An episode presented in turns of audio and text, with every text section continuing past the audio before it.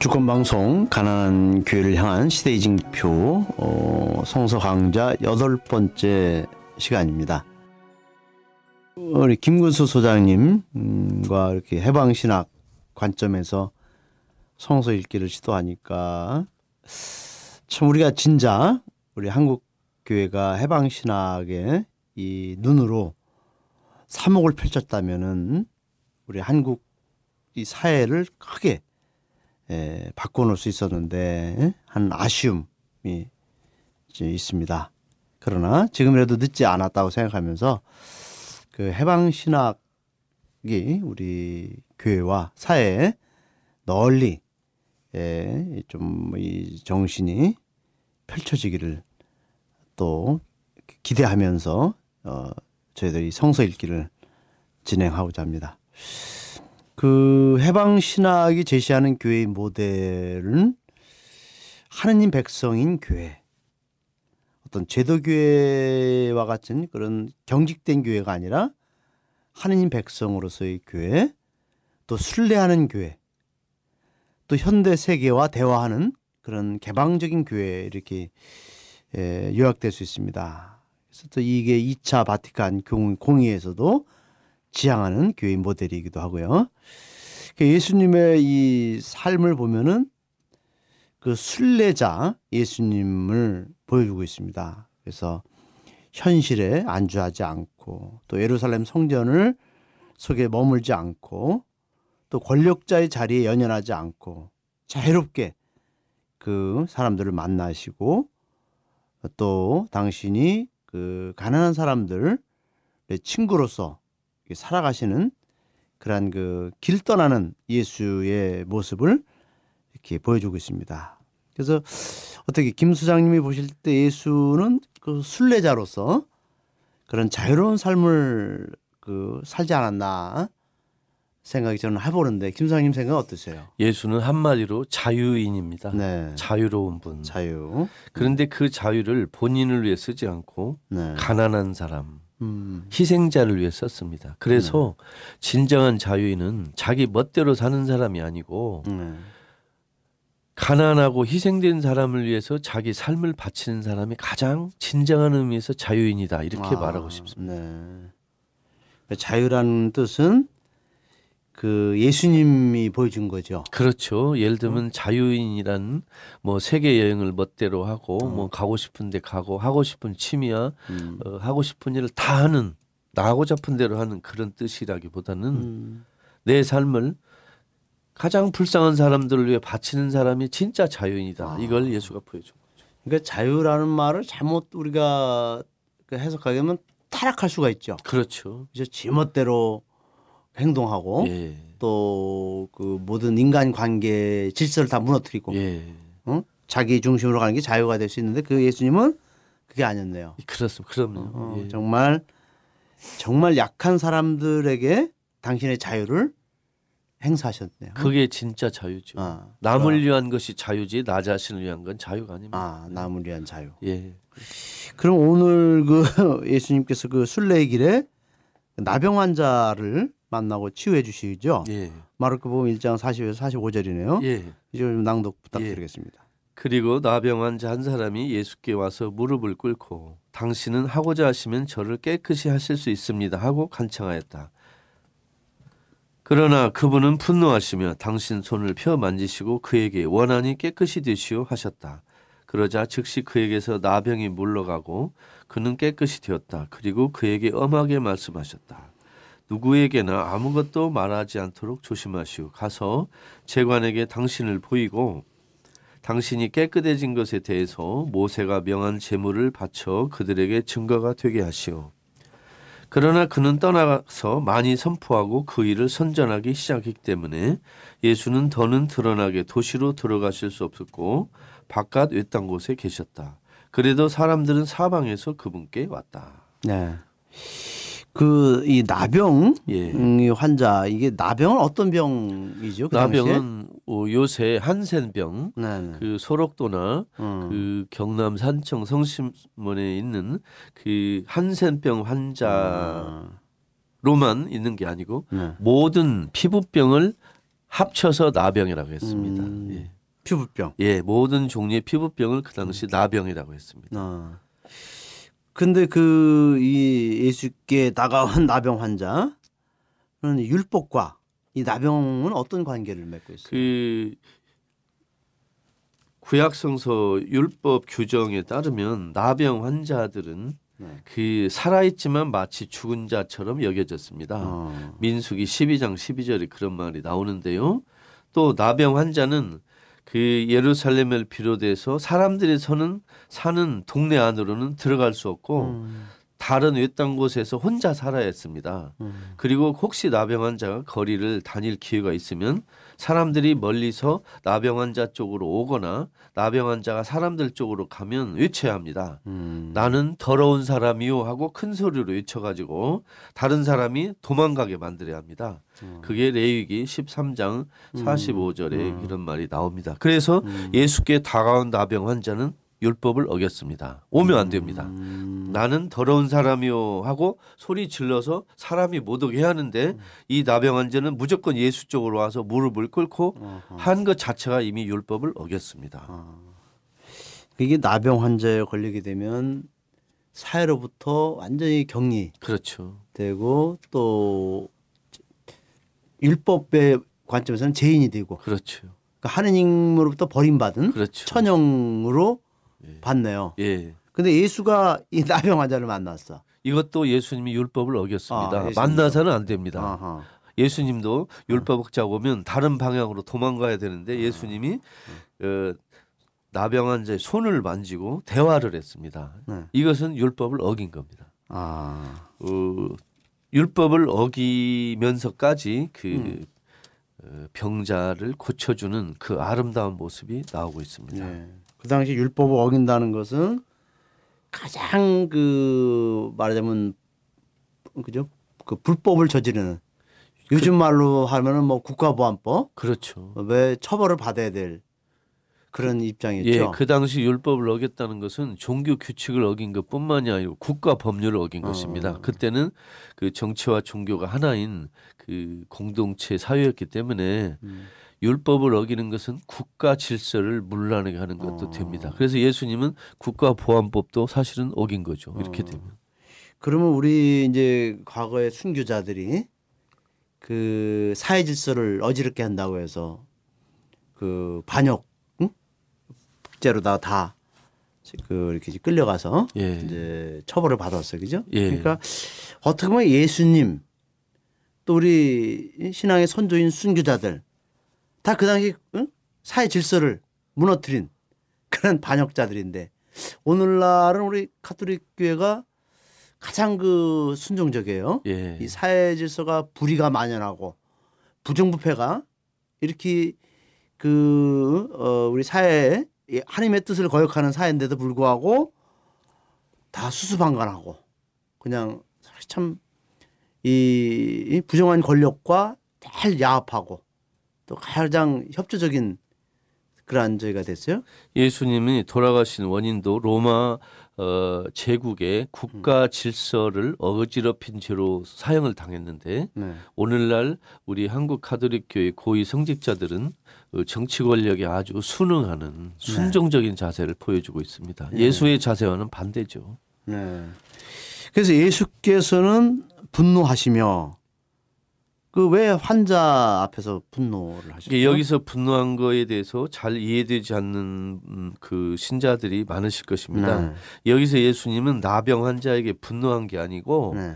나병 환자를 낳은 사회적인 구조학에 대해서 화를 내신 겁니다. 음, 나병 환자에게 분노한 게 아니고 나병 아. 환자를 이렇게 만든 그 당시 사회에 대한 분노를 말씀하신 아, 겁니다. 분노가. 근데 혹시 이런 생각을 하는 분들이 있을 수 있어요. 아니 예수처럼 위대하고 훌륭한 분이 왜 철없이 화를 내? 인품이 모자라나? 네. 감정. 종교인이 저렇게 네. 감히 화를 내? 모든 종류 화는 나쁜 거 아니야? 이럴 수 있습니다. 네.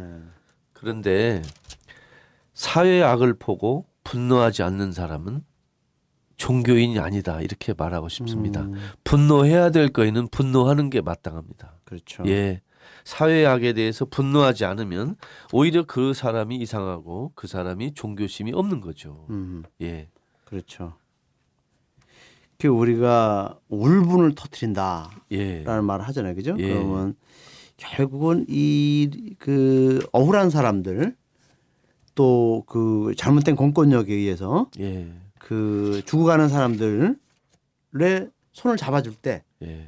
우리도 울분을 터트려야죠. 그럼요.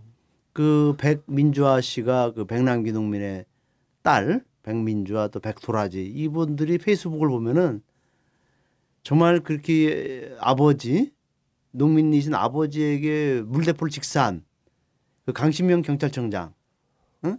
경찰들에게 응? 사과하라 응? 또 책임져라라고 분노하고 있거든요. 예. 그것은 의로운 분노 아니에요? 의로운 분노는 종교적으로 정당하고 어, 네. 박수 쳐야 될 행동입니다. 네. 예. 그 보면은 하느님도 그 구약성서 보면은 그런 그 백성들을 억압하는 자들에게 하느님께서 아주 응? 진노하시지 않습니까? 그렇죠. 예. 그 예. 하느님도 진노하시는데 예. 우리 인간들은 오죽 해야 되지 않습니까? 이런 사회학, 구조학 이런 나쁜 걸 보고도 평온한 자세를 유지하는 사람은 정말 인간에 대한 사랑이 부족한 것이고 그거죠. 예수에 대한 믿음도 부족한 것이고 예수를 잘 이해하지 못하는 상태라고 보입니다. 네. 이런 걸 보고 정말 잠도 편안히 자고 아무 마음에 흔들림도 없다, 미동도 없다 하면은 그런 사람이 인간성 이상한 사람들이죠.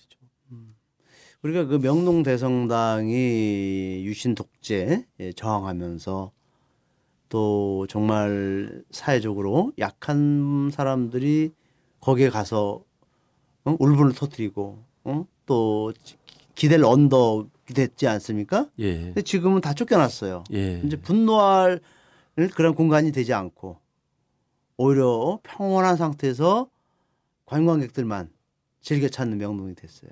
지금 명동 성당은 그 약자들의 피난처인 역할을 이미 상실했고 음, 그래서 건물 외관으로 보면 좀 더 멋지고 아름다울지 모르지만 네.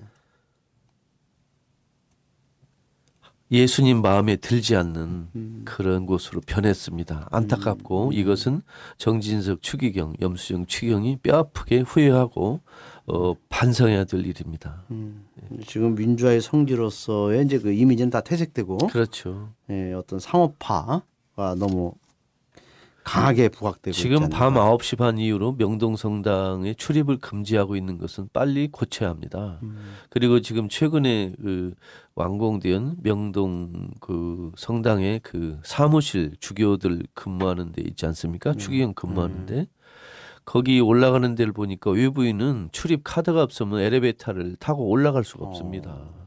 대체 왜 이런지 모르겠습니다. 음. 정말 프란치스코 그 교황님은 추기경 시절에도 억울한 사람들 약자들이 와서 그 교구장 추기경을 만나려면 바로 문 앞에 와서 노크만 하면 어. 들어갈 수 있었습니다. 그런데 지금 서울 그 대교구의 그 명동 건물은 네. 외부인들의 출입을 원천적으로 봉쇄하는 시스템을 만드는 거예요. 이거 나쁜 짓이죠. 예수님은 적적으로 만나러 다녔는데 그러면요. 예? 사람들 기다리지 않고 예. 지금은 그것도 아닌데요. 사람들을 찾아오지도 못하게 아, 막아버리는 아, 이런 게 어찌 이럴 수 있습니까? 네. 정말 그 우리 염축이 형 반성해야 됩니다. 예. 참 한없이 부끄럽습니다. 예. 그리고 이제 그 예수님께서 나병 환자를 치유하고 나서 누구에게나 아무것 도 말하지 말라는 부탁을 하셨네요. 예. 예, 이거 왜 나병 환자에게 예, 이걸 말하지 마라. 이거 치유 받은 건 무척 자랑스러운 일이고 그렇죠. 선전해야 될 일이. 예, 예. 이것은 그 여러 가지 의미가 있습니다. 첫째는 예수님이 단지 병만 고치는 사람으로 사람들이 오해할까 봐서 그러지 말라고 한 것도 있고 즉 예수님의 진면목은 예수님이 어떤 인물인가 하는 것은 십자가 죽음 이후에야 비로소 완벽히 다 나타나기 때문에 음, 단지 병만 고치는 사람으로 사람들이 오해하지 않도록 하기 위해서 말린 것도 있고 두 번째는 그 말하기 전에 재관에게 가서 이렇게 보이고 제물하면 사회적으로 어, 치유되고 다시 그 사회적으로 복권될 수 있는 그런 상황이 생기기 때문에 일단 말부터 하지 말고 빨리 재관에게 가라 그래서 음, 어, 그런 그 절차를 알려준 배려심에 나온 것이라고 보겠습니다. 예. 보통 보면은 그 목사나 예.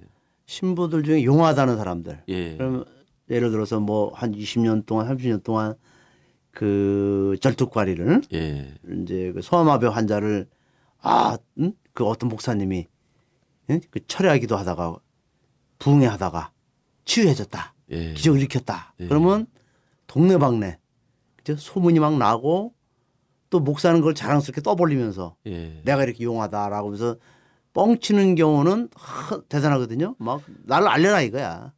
그 근데 예수님은 거꾸로예요. 그렇죠. 이렇게 나병 환자를 고쳐주고 나서 너 이거 어 말하지 마. 그참 이게 그죠? 그런 목사들과 예수님의 이 모습은 완전히 반대네요. 그렇죠. 그 유럽의 마리아 성지에 가면 네. 치유 은사를 받아서 병 고친 사람들이 그 진열에는 목발 네. 이런 거 많이 있습니다. 그러나 어. 거기에서 한 가지 고민은 네. 치유된 사람의 기쁨을 알리는 것도 좋지만 어. 거기서 기도해서 낫지 않은 사람들의 실망감, 아 그렇죠. 그 마음 아픔을 어떻게 하는가도 큰 아. 문제입니다.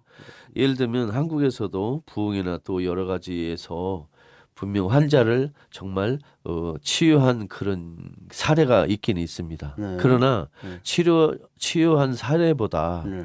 치유하지 못한 사례가 훨씬 많거든요. 그렇죠. 이거 어떻게 하려고 그럽니까? 어. 그래서 정말 치유하면 음. 감사하게 생각하고 아. 치유되지 않으면 아 나의 능력이 이거밖에 안 되니까 나 겸손해야 된다 음. 그렇게 좀 생각하셨으면 좋겠습니다. 음. 그래서 혹시 일부 종교인들이 아, 네. 일부 치유 행위를 한다 하더라도 어, 자만하지 말고 음. 환자들을 빨리 그 전문적인 의료기관으로 안내하는 것이 올바른 음. 태도라고 생각합니다. 그렇대요. 제발 그 유사 의료행 하지 마시고 어, 그런 거 가지고 장사하지 말길 바랍니다. 네. 우리 좀 천주교내에도 그런 유사 의료 행위를 하는 분들이 좀 의외로 있는데 반성해야 되겠네요. 당장 그만둬야죠. 그 나병 환자는 어디서 어떻게 그 살아야 했죠? 사람들이 사는 지역에서 멀리 떨어진 음. 무덤가 아이고. 또 사막 이런 데에서 혼자 살아야 됐습니다. 그러니까 그러다 보면 그냥 죽죠. 살아 있으나 죽은 자처럼 여겨졌고 그렇게 살다 보면 저절로 그냥 죽어갑니다. 아. 예, 그런 슬픈 운명이죠.